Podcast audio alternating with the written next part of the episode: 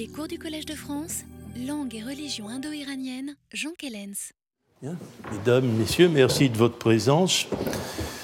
Euh, nous avons donc, euh, lors de la dernière leçon, euh, fait ce qu'il nous était possible de faire pour tenter de cerner le groupe humain qui est mentionné une fois dans chaque gata euh, nous allons maintenant euh, le laisser à son sort, mais pas entièrement. Pas entièrement parce que il, y a, euh, il me reste à faire une ultime remarque. Et comme vous verrez, c'est peut-être la remarque qui va nous permettre de, continuer notre investigation dans les gathas. deux mots. deux mots par ailleurs problématiques, et je vais en dire un mot, sont mentionnés semble-t-il, en rapport exclusif avec l'énumération des noms propres. Euh, ces deux mots, ce sont d'une part le mot maga, je donnerai quelques explications immédiatement, mais nous allons, et le mot ya de même. Bon, euh, où les trouvons-nous? Eh bien, reprenons, si vous voulez bien, euh, les, textes témoins de l'énumération des noms propres, nous trouvons le mot euh, maga dans euh, le Yasna 46-14, où est mentionné Zarathustra en tête du groupe. Vous trouverez dans le deuxième vers, premier hémistiche, Mazoi Magai, le grand maga c'est un terme qui porte d'ordinaire l'adjectif grand, qui pourtant est problématique en vieil avestique. Euh, l'usage que l'on fait du mot grand en avestique, c'est une parenthèse qui ne manque pas d'intérêt.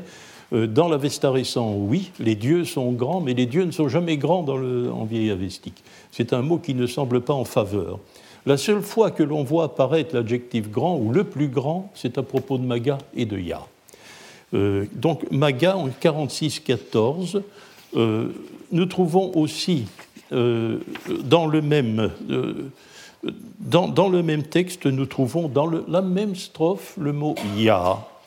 Voilà le kavi vishtaspa yahi, locatif singulier. Le voilà au moment du ya. Donc les deux termes apparaissent dans la même strophe. On trouvera dans deux strophes voisines de l'énumération des noms propres, Maga dans le Yasna 51-11 donc est, qui est apparu haut euh, pour le maga de la bonne pensée, qui est donc dans la strophe consacrée à Zarathustra. Strophe 51-16 à propos de Vishtaspa, le Kavi Vishtaspa et parvient par les chemins de la bonne pensée à cause de son pouvoir sur le maga. Deux termes. Alors, le maga apparaîtra encore dans l'Yasna 53-7, mais c'est avec une subtilité qui n'est pas, nous l'avons commenté l'an dernier, c'est avec une subtilité, et je ne m'étendrai pas sur cette question.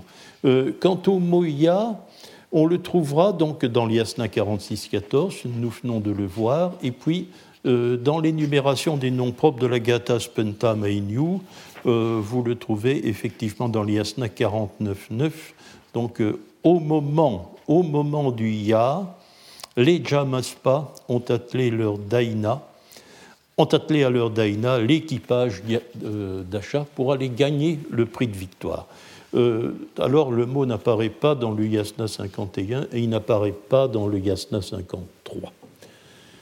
Euh, une remarque intéressante et qui va nous relancer notre analyse, c'est celle-ci. Remarquez, je vous ai parlé de toutes les gathas sauf, d'une, c'est la gata Unavaiti. Or, dans la Gatha Hunavaiti, c'est la seule. C'est la seule Gatha où les deux mots ne sont pas intégrés, en apparence du moins, euh, à l'énumération des noms propres. Dans le Yasna 28, dont ces quelques strophes qui mentionnent Zarathustra, Vishtaspa, Frashaustra, eh bien, euh, on ne trouve pas ces deux mots-là. On les trouve plus tard. Euh, on les trouve plus tard. Dans le Yasna 29.11, nous trouvons le mot maga. Il est grand à nouveau. Hein. Euh, reconnaissez-moi, ce qui semble vouloir dire agréez-moi, hein. c'est l'agréation de la fonction sacrificielle par la divinité. Euh, c'est un verbe d'ailleurs euh, c'est un apax. C'est la seule fois que l'on trouve ce verbe en vieil avestique. Reconnaissez-moi comme destinataire du grand maga, hein, pour le grand maga. Et le terme ya, lui, se trouve deux strophes plus loin, deux strophes plus loin. Euh, le yasna 32, c'est une autre haïti, mais c'est dans la deuxième strophe où l'on trouve dans le dernier vers un complément de temps avant le grand ya. Voilà donc les deux mots apparaissent, ils sont attestés une fois, comme dans chaque gata, mais ils ne sont pas intégrés euh, à l'énumération des noms propres, ils viennent un peu plus tard. Maintenant, on peut se poser la question, nous savons bien, qu'est-ce qui se trouve? Quel texte Que se passe-t-il dans le texte? Entre l'énumération des noms propres et la mention du maga et du ya Eh bien, vous connaissez bien ce texte, je vous l'ai commenté l'an dernier, euh, c'est ce dialogue avec l'âme de la vache. Hein. C'est le texte de Yasna 29 que l'on appelle euh, Plainte de l'âme de la vache, et le mot maga, dans la dernière strophe, apparaît alors que le dialogue est terminé. Hein. Les dernières interventions, les dernières prises de parole dans cette petite histoire, dont, euh, on ne connaît pas très bien la nature, cela est terminé, l'histoire est terminée, et le cursus rituel reprend et euh, alors, il est très facile, euh, je veux dire, ça me paraît aller de soi, qu'indiquent ces deux attestations de Maga et de Ya Eh bien, évidemment, c'est une sorte de raccord. Hein. c'est englobant. Ça intègre au processus que représente l'énumération des noms propres la petite histoire de la plainte de l'âme de la vache, sur laquelle nous allons revenir. Mais d'abord quelques, quelques petites remarques pour euh, sur la problématique des deux mots. Je ne peux pas utiliser ces deux mots comme tels immédiatement. Nous pourrons peut-être faire des hypothèses pour plusieurs raisons. Euh, c'est le cas étrange qui d'ailleurs troublait, beaucoup Mary Boyce, la grande historienne anglaise du zoroastrisme, parce que elle, elle avait comme principe directeur l'idée d'une tradition extrêmement fidèle qui conservait à travers l'histoire le souvenir même des plus anciens concepts. Or, ces deux mots sont le démenti le plus, le plus flagrant. Ce sont deux mots morts après la période vieille avestique. Maga, on ne le rencontrera plus dans l'Avesta récent, c'est fini. Euh, les commentateurs pelvi, les traducteurs pelvi ne traduisent pas le mot, ils le calquent. C'est-à-dire qu'ils reprennent les mots et lui donnent une apparence moyen perse. Ça signifie qu'ils ne le comprennent plus. Magui, simplement avec la terminaison. C'est une manipulation d'adaptation. Euh. Ensuite, euh, il y a l'autre manière d'aborder les choses, pour nous, hein, pas l'autre voie d'accès au texte, non pas la, non pas la tradition, mais c'est l'étymologie.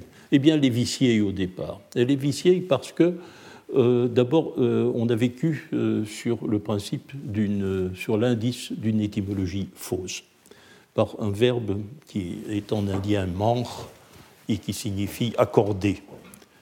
Accorder. Alors on a traduit généralement par bienfait, parce que ceci c'est donner quelque chose, accorder. Mais nous savons désormais que les deux mots ne, correspondent pas phonétiquement.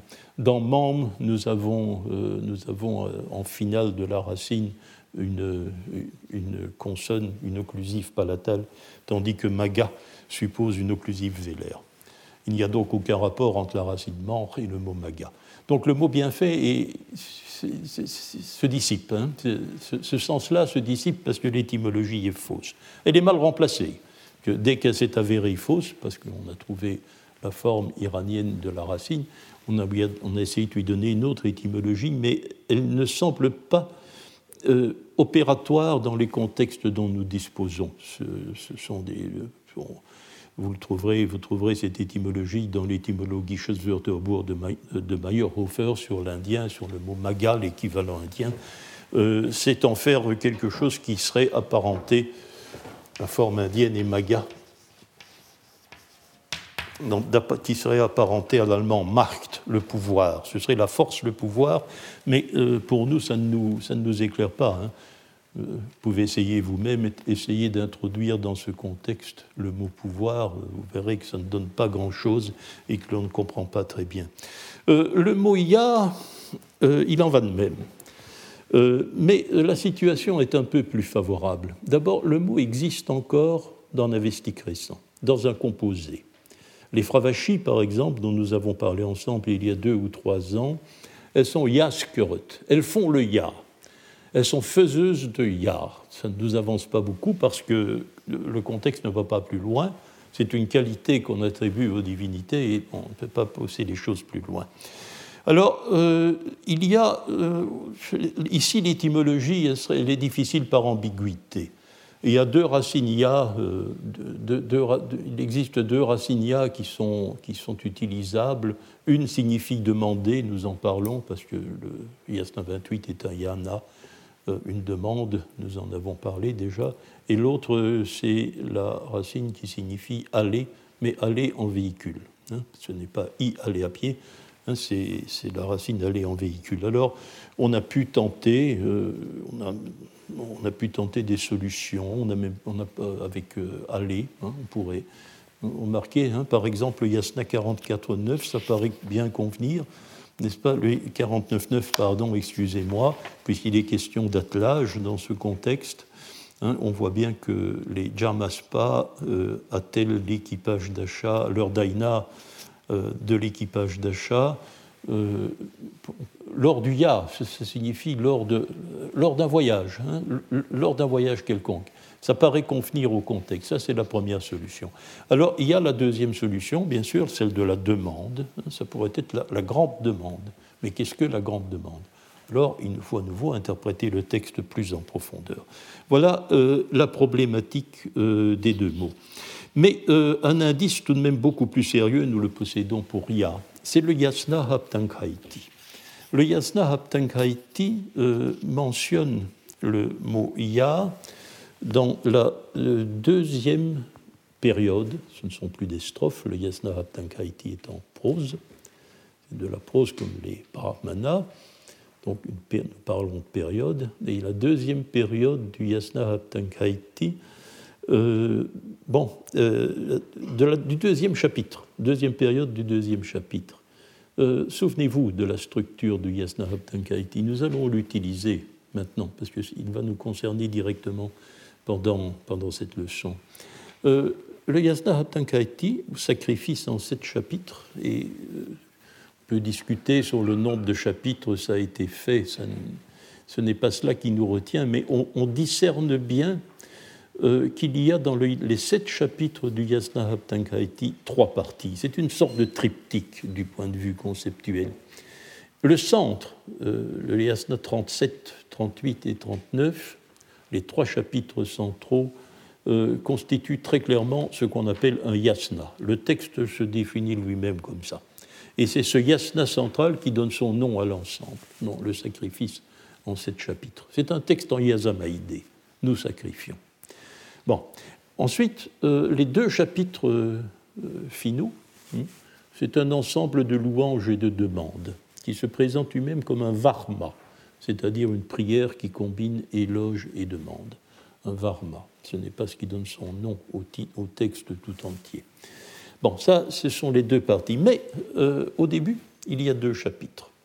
deux chapitres qui semblent introduire au yasna et qui introduisent de manière différente pour ça qu'on ne peut pas parler de préliminaire, parce que ce préliminaire, ce préambule au sacrifice, euh, il n'est pas homogène. Il est composé de deux chapitres extrêmement différents par leur objet. Euh, le, premier chapitre, le premier chapitre du Yasna Tankaiti, c'est une sorte de discours sur l'acte, Shautana. Hein, donc le troisième niveau du comportement après la pensée et la parole. Euh, chapitre consacré à l'acte. Une sorte de dissertation. Et le deuxième chapitre, c'est autre chose. Il est question du feu. Il est question du feu rituel. Et c'est un texte avestique euh, extrêmement important parce que nous l'avons déjà commenté ensemble. Il a été remarquablement interprété par Johan Darten dans son livre sur le Yasna Haiti en 1985, euh, qui a montré que ce qui était en cause, ce qui était en cours comme opération dans ce deuxième chapitre, c'était euh, l'opération de sacralisation du feu, euh, qu'elle assimilait à ce qu'on appelle en théologie chrétienne la transsubstantiation. Parce que c'est l'endroit où le feu, le, feu banal que l'on vient d'allumer, hein, qui se trouve sur l'autel à la suite des, des paroles cultuelles se transforment en forme visible des dieux. Je sais que devant vous, il y a un an, Antonio Panaino a critiqué le terme de transsubstantiation parce qu'il n'y avait pas changement de substance. Le feu restait le feu, même si on voyait autre chose. Je ne veux pas, pas je ne me sens pas l'envie de parler de ce genre de choses. Narten a employé transsubstantiation, vous voyez bien ce qu'on veut dire, n'est-ce pas? C'est la, la, sacralisation du feu euh, afin qu'il puisse, à un moment donné, euh, euh, recevoir l'offrande. c'est un préalable, c'est un préalable. Hein. Nous verrons que ça n'a pas, on ne peut pas commencer le sacrifice sans cela. Alors, voilà donc pour commenter ces deux. Donc, le, le, 36.2, nous y reviendrons plus en détail. Hein, euh, il est euh, parmi les, textes qui vous sont, euh, qui vous sont montrés. le Yasna Haptankaiti est donné avec la traduction des textes vieilles avestiques parce que il n'est pas nécessaire que je la refasse parce que cette, la traduction du Yasna Haptankaiti, d'une certaine façon, est moins problématique pour un traducteur euh, que celle des Gata. Alors, euh, nous allons revenir, si vous le permettez, un moment, un bref instant. Euh, nous allons revenir à la plainte de l'âme de la vache. Je l'ai commenté avec vous, je sais bien, l'an dernier. Je vais y revenir, parce qu'il y a peut-être des choses nouvelles à dire qui vont nous permettre de continuer. donc, depuis non pas les textes vieillavestiques où nous ne savions pas très bien à quoi nous en tenir, ça nous paraissait un texte difficile, et nous nous étions euh, surtout focalisés, Pirard et moi, euh, sur euh, le fait qu'il était extrêmement difficile de dénouer les fluctuations du dialogue. Qui parle Qui ne parle pas Sauf lorsqu'il y a un verbe déclaratif explicite, il est très difficile de savoir qui sont les interlocuteurs. Ce n'est pas une situation normale. Ce n'est pas une situation normale dans la mesure où les hymnes dialogués de Rigveda présentent en général la même difficulté. Il y a aussi une littérature très abondante euh, sur euh, euh, savoir qui parle ou qui répond hein, dans les hymnes dialogués de Rigveda. Cette obscurité tient sans doute au caractère oral de, de la littérature et ce n'est pas une situation qui doit nous inquiéter. Elle est dans une certaine mesure assez normale, même si elle est gênante. Alors, depuis, euh, au fond, la fin de, notre travail, à partir de 91, euh, au colloque de Bamberg, euh, les actes sont parus quatre ans plus tard, en 95, j'ai tenté une lecture qui n'était plus essentiellement focalisée sur les interlocuteurs, mais euh, qui tentait de, donner une explication sur ce qui était en train de se passer dans, cette plainte de l'âme de la vache, euh, dans ces euh, neuf strophes, qui sont les premières, la plus grande partie du Yasna 29. Et ma, mon interprétation a été, c'est la première fois que j'ai formulé cette hypothèse que je défends devant vous de façon systématique, et euh, qui celle de l'antiphrase lorsque l'on parle du sacrifice sanglant. Euh, il intervient dans ce yasna 29 euh, un personnage qui s'appelle Gauchtachan, ce qui signifie le menuisier de la vache, celui qui a créé la vache en la taillant comme un menuisier taille le bois. C'est le verbe de la menuiserie, tâche. or, qui est ce Gauchtachan Alors que l'auteur de la menuiserie de la vache, le véritable menuisier archétypique de la vache est Ahura Mazda. Il semble y avoir un double emploi. Pourquoi, à côté d'Ahura Mazda, y a-t-il encore un dieu qui, lui, est le menuisier de la vache? Alors quand dans ce même texte Yasna 29, Ahura Mazda euh, déclare de manière officielle C'est moi, c'est moi qui t'ai taillé à la vache. Alors qui est Geush Tachan Alors j'avais fait l'hypothèse d'une sorte de transfiguration d'une fonction liturgique. Euh, celui qui est chargé d'immoler la vache, de la tuer, puis de la débiter. Et alors vient euh, une opération qui reproduit en quelque sorte la création de la vache, c'est, comme on le voit sur certains bas-reliefs, n'est-ce pas, c'est reconstituer les pièces pour en faire une sorte d'animal entier hein, sur la litière végétale devant le feu. Alors, ce serait euh, la divinisation d'une fonction liturgique, ce qui n'est pas. Ça avait été mon hypothèse à l'époque. Je vous prie pour l'instant, je, vous la rappelle, ce n'est pas cela qui va surtout me, me, retenir ici. Ce sont deux autres, deux autres faits. Ce sont euh, le, le fait de savoir de quoi se plaint exactement la vache. si on parle de plainte de l'âme de la vache, de quoi se plaint-elle exactement accessoirement, nous répondrons à cette question, nous tenterons une réponse. Et puis, pourquoi ce passage vient-il interrompre? Euh, en quelque l'appel, ce que j'appelle l'énumération des noms propres Elle est terminée, me direz-vous, mais tout de même, le mot maga et le moya se font encore attendre. Et puis, euh, il faudra voir comment cette plainte se termine. Quelle sera la dernière intervention? euh, dans la strophe 9 de l'âme de la vache. Je vous rappelle quelques petits faits. D'abord, ce n'est pas un mythe, comme vous pourrez le lire. Depuis Humbard en 1959, nous savons qu'on ne raconte pas un mythe ici. Ce n'est pas une histoire qui s'est déroulée dans le passé.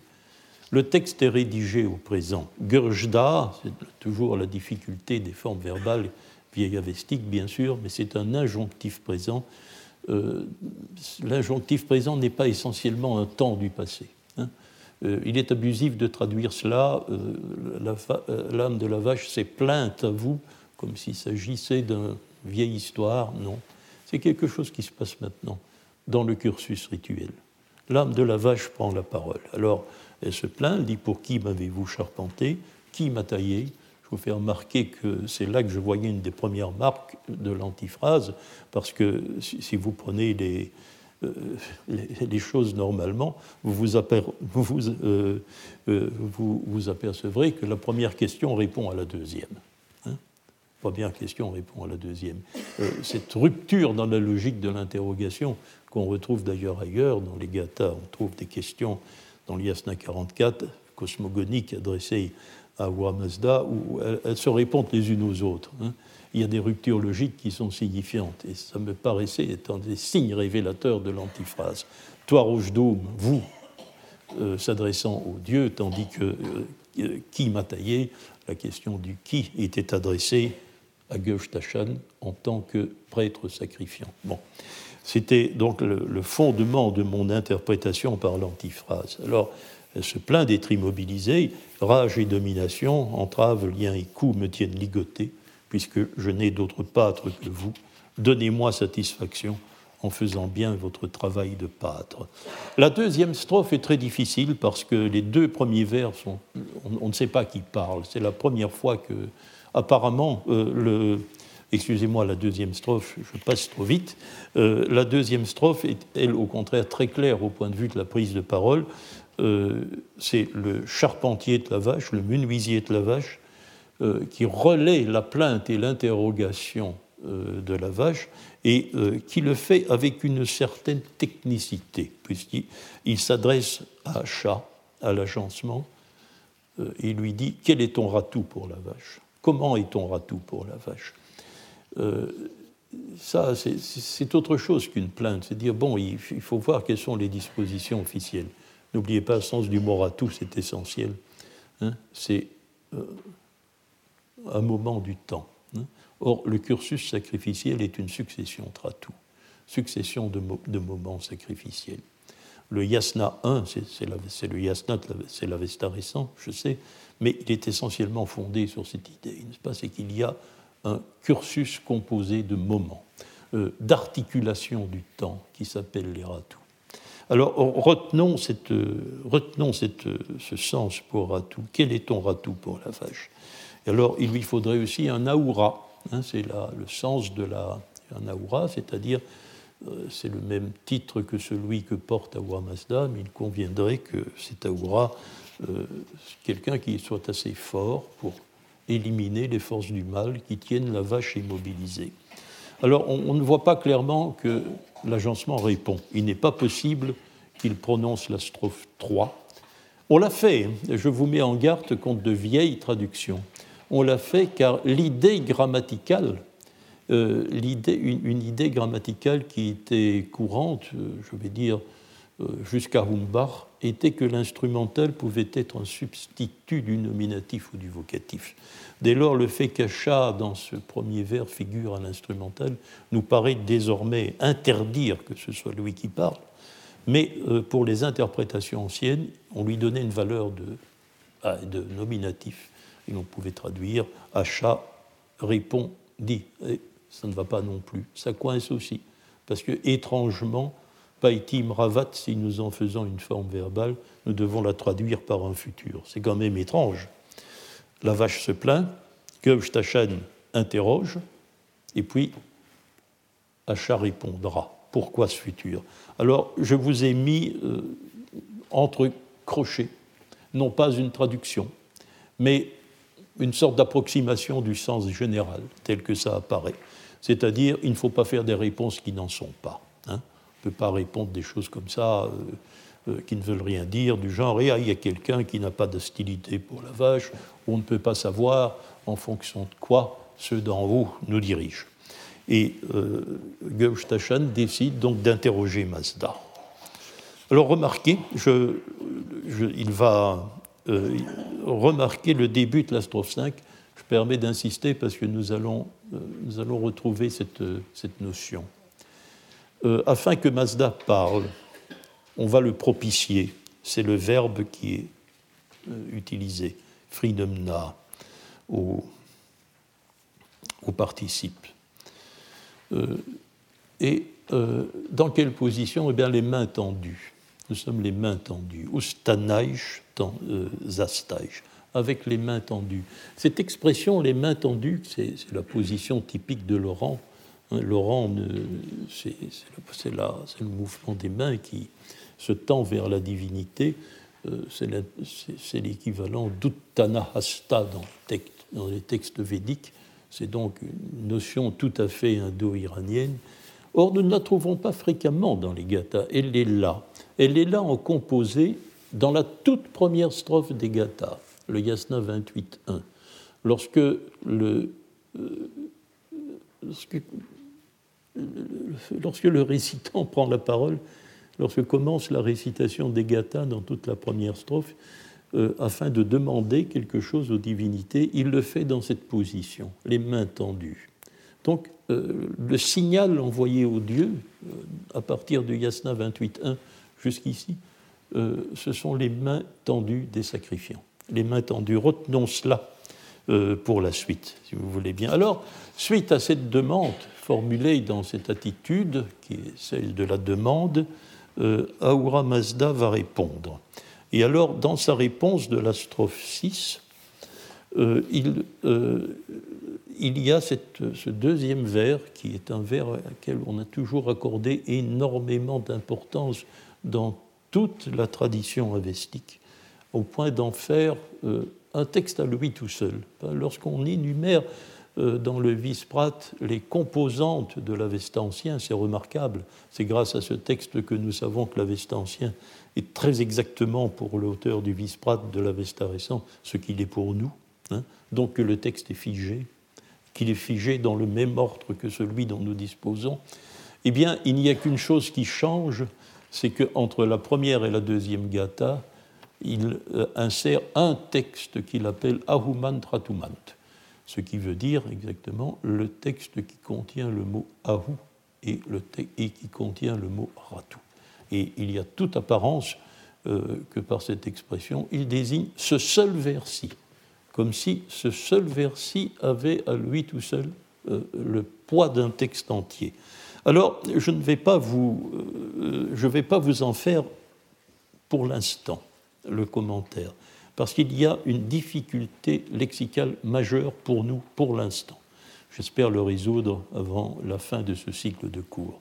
C'est le mot ahu, état d'existence, utilisé ici à l'instrumental. Attention, avec un adjectif passé passif. Il ne peut pas être l'agent. Un verbe moyen, son agent, est à l'instrumental. Mais un adjectif passé passif, il est au génitif. Donc il n'est pas question d'en faire l'agent. Euh, c'est le moyen de l'action. Hein. on n'a pas trouvé. Il n'a pas été trouvé par. Par là où Par un seul État. Ça paraît très sibyllin. Je ne vais pas donner l'interprétation maintenant parce que ça demandera une enquête sur les rapports entre le mot Ahou et d'autres mots. Mais voyez bien que si on n'a pas trouvé quelque chose qui doit être elliptiquement un Aoura hein, signalé, on n'a pas trouvé non plus dans la deuxième partie du vers de Ratou. Ah, voilà la réponse d'Aura Mazda, elle est extrêmement négative. À la première question de la strophe 2 de Gauche Tachen, comment est-on Ratou pour la Hacha Eh bien, euh, Mazda répond on n'en a pas trouvé. On n'en a pas trouvé je t'ai fait donc pour, euh, pour le. Euh, je t'ai donc. Euh, je t'ai façonné pour l'éleveur et pour le pâtre. Bien, alors là, semble-t-il, le discours d'Aoura Mazda, strophe 7, est interrompu. Nous dit qu'Aoura Mazda a donc taillé pour la vache. Comme il a taillé la vache, il a aussi taillé le mantra de son utilisation le mantra de la libation et celui du lait. Alors quelqu'un reprend la parole, qui probablement est Geuch et lui demande Oui, mais euh, qui parmi. Qui, as-tu Qui as-tu? J'ai traduit littéralement, je sais que ça ne veut pas dire grand-chose, mais je ne veux pas, je, veux pas forcer le sens du vers, n'est-ce pas? Euh, La question de Geuch c'est Qui as-tu avec bonne pensée? Donc qui as-tu qui est doué de bonne pensée et qui va pouvoir transmettre euh, cette formule aux hommes? Et euh, quelqu'un répond, euh, il, semble-t-il, c'est Taschen, c'est lui qui semble poser la question de la strophe 7. la strophe, c'est Mazda, qui, excusez-moi, qui semble poser la question du dernier vers de la strophe 7. Et maintenant, euh, Taschen va répondre, il va dire Voici, ici j'ai trouvé Spitama Zarathustra, qui seul a entendu nos leçons et le reste est un peu plus obscur, mais on voit bien que ça veut dire qu'il veut, par ses textes, s'attirer la faveur des divinités. Il souhaite, au Mazda et à Chancement, nous faire savoir par un chant de célébration. Charkurtra, c'est un apax. Charkurtra, c'est un chant, effectivement, de louange, et qui consiste plutôt en une commémoration. C'est rappeler les exploits passés euh, de quelqu'un. C'est la seule fois, c'est un mot qui n'est pas fréquent. Peut-être parce que justement, la commémoration n'est pas un genre fréquent dans les textes avestiques, contrairement aux textes védiques. Et il souhaite faire entendre par ce chant que je puis traire, vient assez subtilement sur le vocabulaire bovin, hein, puis traire le sucre de sa bouche. Hein. C'est une façon évidemment aussi euh, de louer la qualité des chants. Oui, et alors voici la dernière strophe. La vache n'est pas contente. C'est ceci qui est très important. La vache n'est pas contente. Euh, ça ne lui paraît pas suffisant. Pourtant, le dialogue va se clôturer avec cette ultime intervention. Il semble que ce dialogue a été parfaitement inutile. Parfaitement inutile, parce que la vache n'a pas obtenu satisfaction. Alors, euh, l'âme de la vache poursuit pourtant sa lamentation, hein, se plaint quand même. Et il faudrait, euh, dit-elle, que je me contente de la voix incapable d'un homme sans force, alors que je veux qu'il ait du pouvoir grâce à la puissance Ish. Sera-t-il jamais là celui qui lui accordera la faveur de ses mains? Euh, Là, j'ai quand même traduit de façon relativement élégante, parce que si j'avais traduit de façon littérale, il faudrait dû traduire la faveur pourvue de mains. Qui lui accordera la faveur pourvue de mains C'est très exactement ça qui est dit. Bien, alors revoici nos mains. Revoici nos mains. Après les mains tendues des sacrifiants, voici une autre main. Nous allons utiliser ça. Euh, je pense que euh, ici, dans euh, cette. je vous rappellerai toutefois un premier point raccord avec ce qui a précédé, avec l'énumération des noms propres dans l'IASNA 28. C'est la place de la puissance Ish. Hein. N'oubliez pas, c'est un des deux éléments qui font l'objet de la demande. Il y a d'abord le secours, le secours, les dérivés de la racine rap, euh, venir secourir quelqu'un. C'est cela qu'on demande aux divinités. Euh, viens nous secourir, aide-nous. Hein. Euh, donc, ce qu'exprime la racine rap. L'autre chose, c'est la puissance ish. qui semble comme une puissance qui va introduire à la puissance Sava, à la puissance du gonflement, hein, du gonflement de la lumière aurorale. Donc il y a, alors voilà, est-ce que moi je souhaiterais, dit la vache, que, que la force Ige que l'on vous a demandé hein, dans, euh, dans le premier chapitre, dans l'énumération des noms propres, elle rende ce monsieur non pas impuissant, incapable, mais euh, qu'elle le rende euh, pourvu de kshatra, hein, pourvu de pouvoir. Qu'il soit, soit, soit donc quelque chose, qu'il soit quelqu'un de, qui ait du pouvoir sur le cours des choses. Et alors, pose la question, est-ce qu'il y aura jamais quelqu'un qui pourra l'aider de ses mains, hein, qui pourra l'aider de ses mains? Comprenez bien que euh, la plainte de l'âme de la vache, et qui se termine comme ceci, il y a une interprétation tentante et je vais dire un peu terre à terre, mais m'a toujours paru extrêmement naïve. Euh, c'est, voyez bien ce qu'on va pouvoir dire, interdiction du sacrifice sanglant. On se plaint de, on se plaint des mauvais traitements que la vache subit quand on la sacrifie. Surtout si on imagine qu'on raconte ici un petit mythe. Et puis, euh, cette plainte se termine comme ça sur quelque chose de curieux, euh, comme une plainte peut-être de Zarathustra lui-même qui se plaint de son manque de force, de son manque de pouvoir, et puis un appel à l'aide. On voit bien qu'on semble, euh, il est tentant de considérer qu'il y a ici un appel, hein, je dirais à ce qu'on a appelé plus tard le bras séculier, à quelqu'un de puissant, effectivement, qui puisse favoriser euh, la, doctrine du prophète. Hein.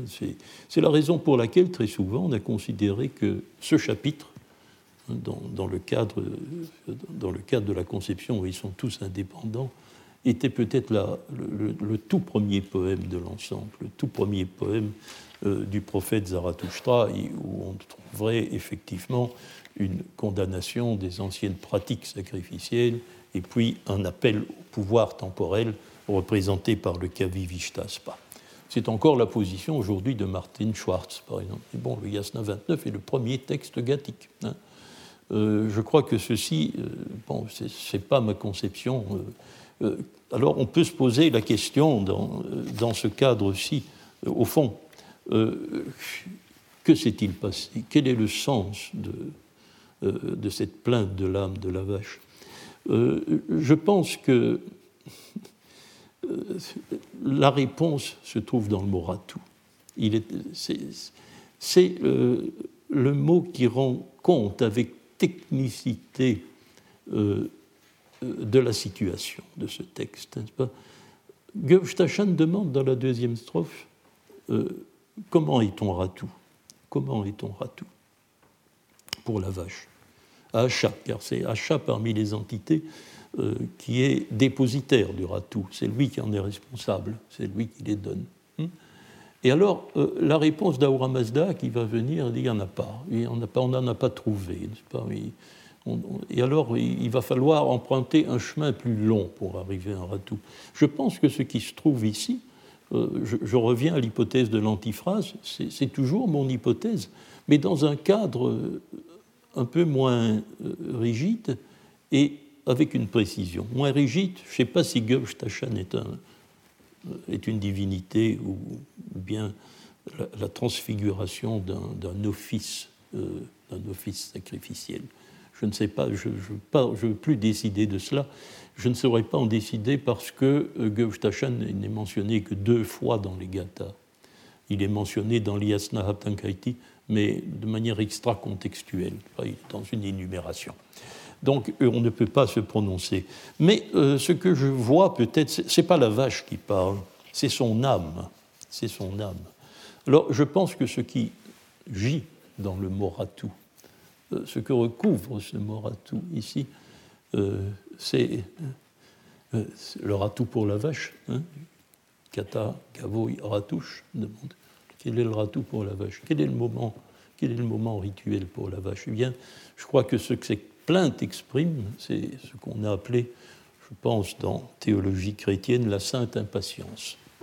La sainte impatience au fond des martyrs. Hein, euh, en théologie chrétienne, c'était cela, c'est-à-dire l'aspiration à, mourir. La vache se plaint, euh, elle est impatiente euh, que vienne le moment sacrificiel de l'immolation et de l'offrande qui va envoyer son âme chez les dieux. ça ne peut pas se faire pour l'instant. C'est une chose qui. L'immolation a peut-être été faite. Il faut pas. L'immolation a peut-être été faite, mais l'offrande, l'offrande n'a pas été faite. Alors, c'est peut-être un moment interstitiel entre l'immolation, qui correspond peut-être à la première mention de Xiaotana dans le Yasna 28.1, mais si l'immolation a eu lieu, l'âme reste immobilisée parce qu'on ne peut pas, euh, pas l'offrir au Dieu pour une raison ou une autre. On ne peut pas l'offrir au Dieu. Alors, il faut quelque chose, que quelque chose se il faut, répondre à la seconde et ultime plainte. Quand sera-t-il jamais là, celui qui lui offrira l'aide de ses mains?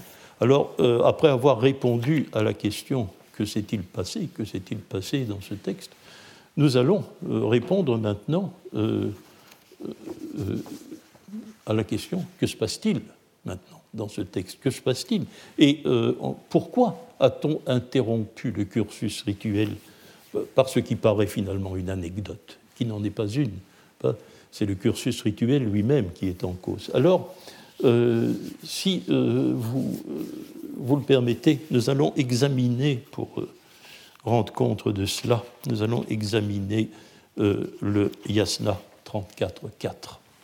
C'est le moment sacrificiel. C'est le passage que nous avons, euh, avons longuement commenté pour tenter de, de répondre à ces questions lors de la euh, lors, de la, lors des cours de l'an dernier. Alors, le Yasna 34.4 correspond au moment justement de l'offrande carnée dans le feu.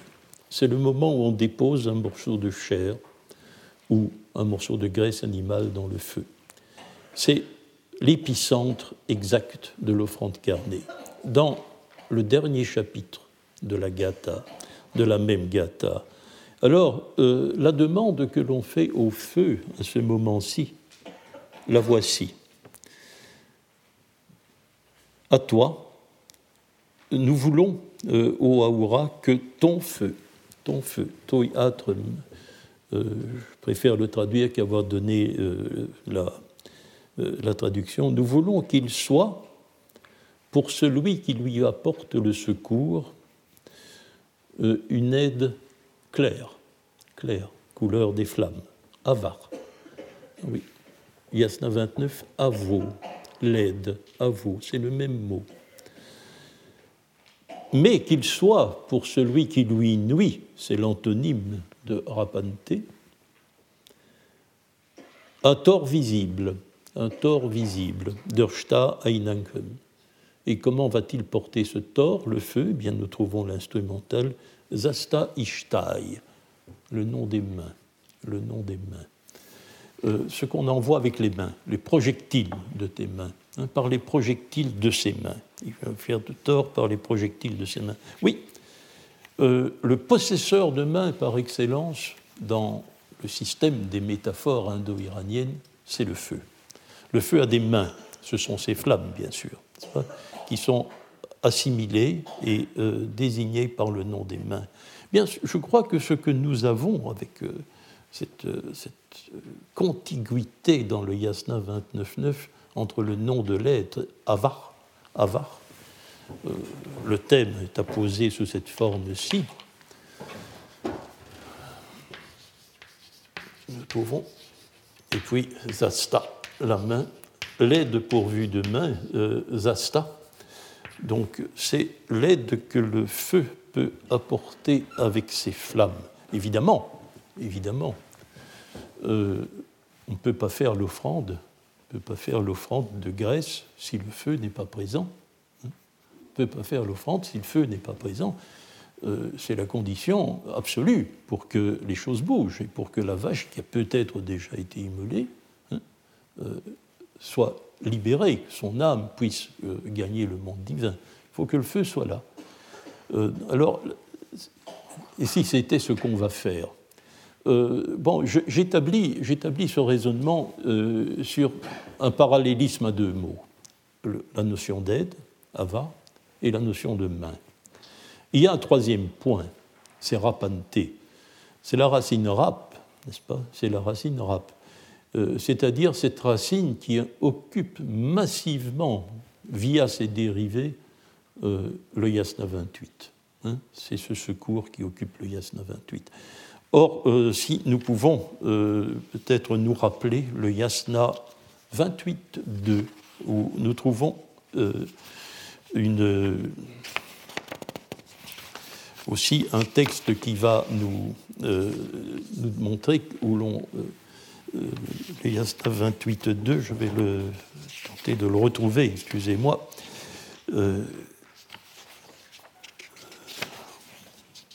je vais regarder avec vous, merci. Euh, merci. Le Yasna 28.2, je le donne avec la traduction que nous pouvons en faire. Un jour, vous aurez la traduction du Yasna 28, mais il faut d'abord que nous cernions bien tous ces articulations avec ce qui suit, n'est-ce pas? Alors, euh, moi qui veux vous servir avec bonne pensée, au Ahura Mazda, afin que vous me donniez les, les faveurs agencées des deux états d'existence, celui du corps et celui de la pensée, faveurs par lesquelles il dépose dans le bien-être ceux qui lui offrent secours. Oui, car la notion d'aide est bilatérale. Ici, ce sont les officiants qui aident quelqu'un. Ils demandent de l'aide, mais ils aident quelqu'un. Or, euh, qui est-il? Eh bien, euh, le sujet, bien entendu, de, euh, du verbe d'aidit, il. J'ai traduit il, je ne peux pas traduire autre chose. J'ai un verbe à la troisième personne.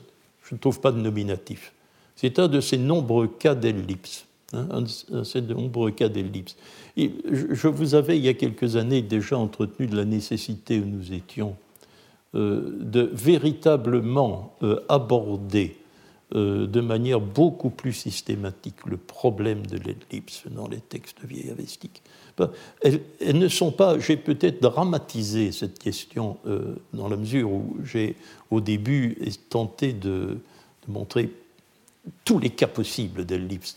De chaque fois qu'il était possible de, cerner une ellipse, de, de, la désigner comme telle. Euh, il y a des choses que l'on peut écarter. Il y a des rapports pronominaux que l'on peut élucider facilement. Il y a des objets internes, donc ce qui permet de faire l'ellipse de l'objet.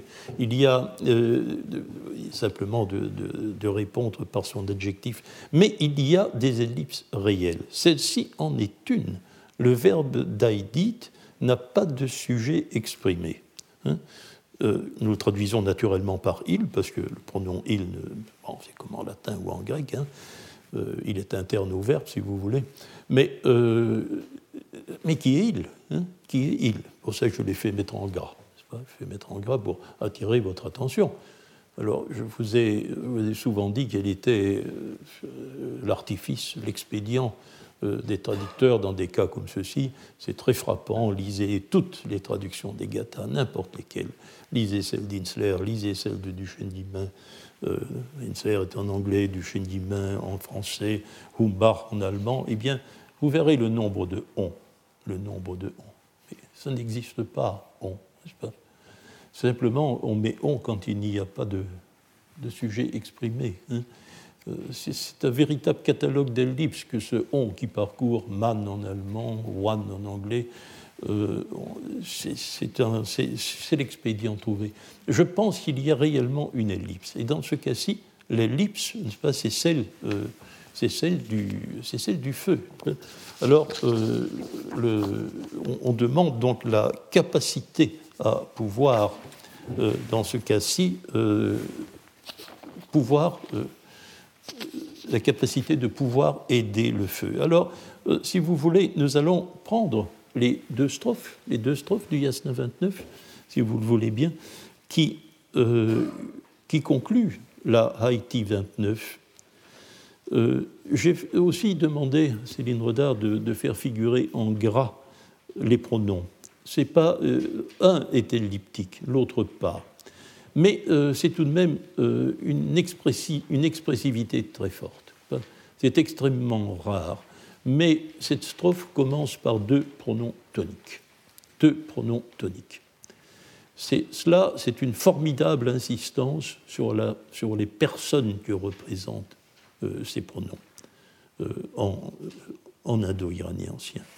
Les initiales doublement toniques par pronom. Alors, vous, à eux, qui, euh, est vous Bien simplement, ça, ce sont les, dieux, singulier ou pluriel pour Aoura. Aoura peut être singulier, vocatif singulier au pluriel. Le pronom, lui, est pluriel.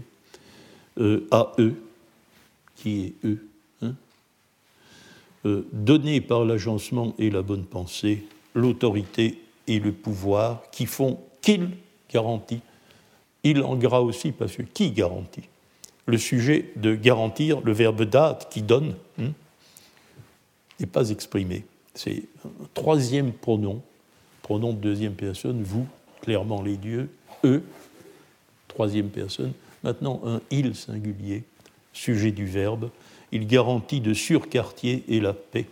Quant à moi, je suis d'avis ou attentif que c'est toi le premier qui le repère. Ah oui, il y a un pronom aussi qui, cette fois-ci, est euh, l'objet, pour simplifier, hein, de ce que j'ai traduit par un verbe. En réalité, le complément déterminatif d'un nom, mais puisque j'ai choisi de traduire par un verbe, euh, c'est l'objet de ce verbe qui est en cause. Donc, euh, euh, ça fait beaucoup d'ellipses pour une seule strophe. Hein. fait beaucoup d'ellipses. Alors, je vous propose de, de comprendre aussi qu'eux, bah, ce sont les hommes dont le nom a été mentionné. Hein. On revient dans le mouvement dans le mouvement de l'évocation d'un groupe humain. On va prononcer les, mots maga va apparaître dans la strophe suivante. Le mot va apparaître un peu plus loin. Eux, ce sont eux, les sacrifiants ici. Eh bien, donnez-leur l'autorité et le pouvoir. On a demandé cela dans l'IASNA 28, très exactement, l'autorité et le pouvoir, qui font qu'ils garantissent de surquartier et la paix. Là, le il, c'est quelqu'un d'autre. Euh, je fais l'hypothèse qu'il s'agit du feu. Euh, le Yasna 58, euh, qui demande au feu, au feu qui vient de cesser sa fonction sacrificielle, qui cesse d'être le feu de la transubstantiation pour redevenir ben, le feu domestique ou le feu des campements, on lui demande de protéger les campements, de protéger les troupeaux, de protéger les biens que nous possédons. C'est la fonction du feu dans la nuit. Ce n'est pas le feu sacrificiel. Euh, le feu sacrificiel, cette nature-là est terminée. C'est son autre nature, sa nature usuelle, hein, qui, après le sacrifice, euh, réapparaît, n'est-ce pas? Et c'est à lui qu'on demande la protection, garantit nos biens, nos, quartiers, ici où nous restons, et, la paix des pâtures. Hein. Euh, le feu gardien des pâtures et des campements. Et alors, Bien sûr, le feu est un signal adressé aux dieux, et c'est ainsi que je comprends le dernier vers. C'est toi, Ahura Mazda, toi en tant que le plus grand des dieux, c'est toi, toi qui repères le signal que nous donnons hein, avec ce feu, le premier. Tu le repères le premier. Et euh, nous voyons euh, alors euh, dans la dernière strophe, dans la dernière strophe, remarquez, le nom du feu n'est toujours pas prononcé. Hein, où sont l'agencement, la bonne pensée et le pouvoir? Vous, ô Mazda, acceptez-moi d'emblée pour le grand Maga, au moment de quelque chose qui sait s'orienter. Il y a une ellipse, euh, ça, euh, ça doit être une ellipse formulaire. Je préfère euh, hiérarchiser les ellipses à présent, parce que nous avons trouvé l'ellipse centrale, qui est celle ici du nom du feu. Ce n'est pas, pas un mystère, n'est-ce pas Mais imaginez-vous que nous avons quand même un texte qui est un texte de situation. Un collège sacrificiel qui se trouve en train d'allumer un feu. Il y a quelque chose dans une situation de référence qui tient lieu, bien entendu, euh, du caractère explicite des mots. C'est la deixis. Hein. C'est ce qu'on montre. Pas ce qu'on montre, ce qui est présent qui n'est pas nommé, mais qui est présent. Et euh, si ce texte est un texte de situation, un texte de dramaturgie liturgique, hein, le, mot peut être remplacé par le geste. Hein, le mot peut être remplacé par le geste. Puis on sait de quoi l'on parle, de toute façon. Nous pas, malheureusement, mais les auditeurs le savent. Hein.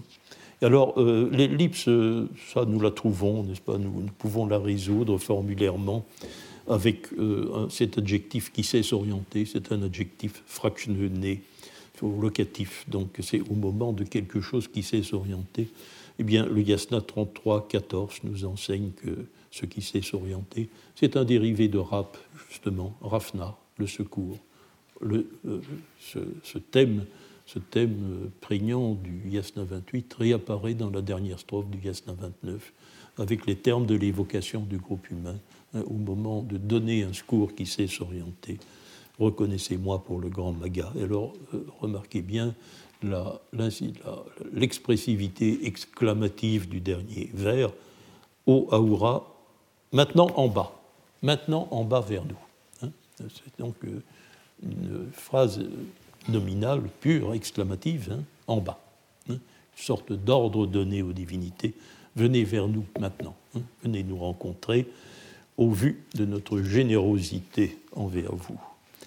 Euh, nous commenterons plus longuement, vous les avez ici sans traduction, euh, les deux, ou je me trompe peut-être, la traduction est bon, bien. Alors, puisqu'elle est là, c'est pas plus mal, mais euh, il faudra revenir sur ces, euh, sur ces détails. Les deux premières strophes du Yasna 30 euh, manifestent. Hein, bon, d'abord, Avareux, venez vers nous, repris en quelque sorte par Ishonto. Hein, vous qui cherchez à venir, mais oui, hein, les dieux, désormais, puisque le feu est allumé, qu'ils peuvent le repérer, qu'ils ont une direction vers où se rentrent, eh bien, ils sont non plus les Aouras, mais on les désigne comme ceux qui cherchent à venir. Ceux qui cherchent à venir, ou vous qui cherchez à venir. Et puis, remarquez le dernier hémistiche, l'agencement achat, dont je me réjouis qu'il soit visible par les lumières. C'est les notations, les expressions de la lumière qui vont s'introduire euh, progressivement euh, dans tout le texte et euh, dès lors, euh, vous voyez euh, ici dans la deuxième strophe, qui reprend, qui reprend le discours à l'impératif, hein, écoutez, au tard. au bruit, à cause du bruit, grâce au bruit. Et voyez, grâce à la flamme. Sucha, c'est la lumière, mais c'est la flamme. Such, c'est être en flamme. Hein. Et euh, voyez, grâce à la flamme, tout ça avec la meilleure pensée. Alors, un peu énigmatique, ça va nous demander un peu de commentaires, c'est pas pour aujourd'hui. Euh, voyez, euh, entendez et voyez grâce à cette manifestation du feu, le feu qui crépite, qui fait du bruit, et le feu qui, bien sûr, est visible par ces flammes, voyez les invitations c'est la meilleure, ou les préférences. Hein, les préférences, c'est choisir les choix hein, euh, du discernement, de la discrimination. Ah, c'est un peu brachylogique. Euh, cette manie de la rhétorique, de la rhétorique gathique de s'exprimer en termes abstraits, ce n'est pas les préférences de ceux qui choisissent, non, c'est les préférences euh, du choix, les, choix du discernement, pardon. Et alors, avant le grand Ya, c'est notre mot Ya, hein, euh, bien vous, éveillant, vous, hein, euh, écoutez cela, voyez cela, euh, en éveillant chaque homme, un homme après l'autre, Narum, Narum, avant le grand Ya, le deuxième terme lié à l'énumération des noms propres, pour que son corps lui apparaisse. Pour que son corps lui apparaisse. Donc il y a un réveil. Pour ça, j'avais, euh, à, la fin du, à, cours précédent, je vous avais fait part de soupçon que si les deux dernières gathas semblaient liées, a une sorte de dramaturgie, une sorte de mime. Le Yasna 51, lorsqu'on évoque les noms propres, semble reproduire l'histoire, le processus de l'apparition euh, de la Daïna aux morts que si le yasna 53 euh, est le mime d'une union sexuelle entre l'aurore et le soleil, eh bien, ici, je me demande si dans ce Bao Dento, il ne faut pas voir aussi des traces de dramaturgie, traces de mime, et peut-être euh, l'impression très simple, beaucoup plus simple, et beaucoup moins dramatique, évidemment, que la rencontre des âmes du mort ou que l'union sexuelle de l'aurore et du soleil, mais peut-être la représentation très simple de, gens qui s'éveillent, de gens qui s'éveillent hein, à la lumière du feu.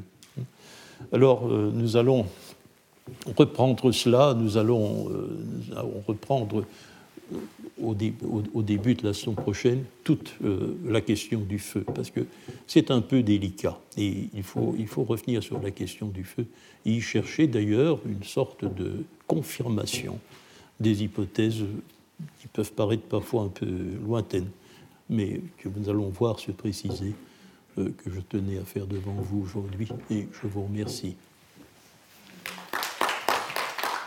Tous les contenus du Collège de France sur www.colège-2-france.fr.